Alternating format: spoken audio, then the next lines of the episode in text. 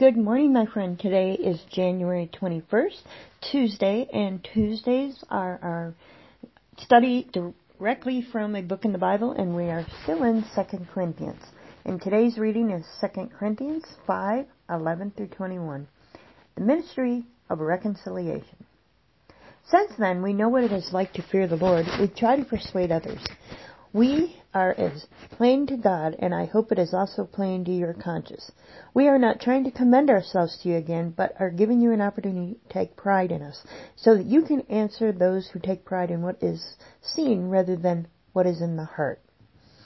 If we are quote unquote out of our mind, as some say, it is for God.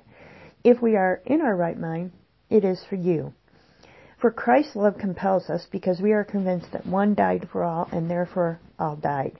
And he died for all, that those who live should no longer live for themselves, but for him who died for them and was raised again. So from now on we regard no one from a worldly point of view.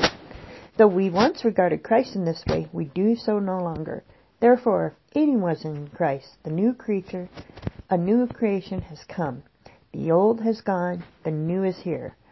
All this is from God, who reconciled us to himself through Christ Jesus, and gave us the ministry of reconciliation. That God was reconciling the world to himself in Christ, not counting people's sins against them. And he has committed to us the message of reconciliation. We are therefore Christ's ambassadors, as though God were making his appeal through us. We implore you, on Christ's behalf, be reconciled to God. God made him who had no sin to be sin for us, so that in him we might become the righteous of God. Mm.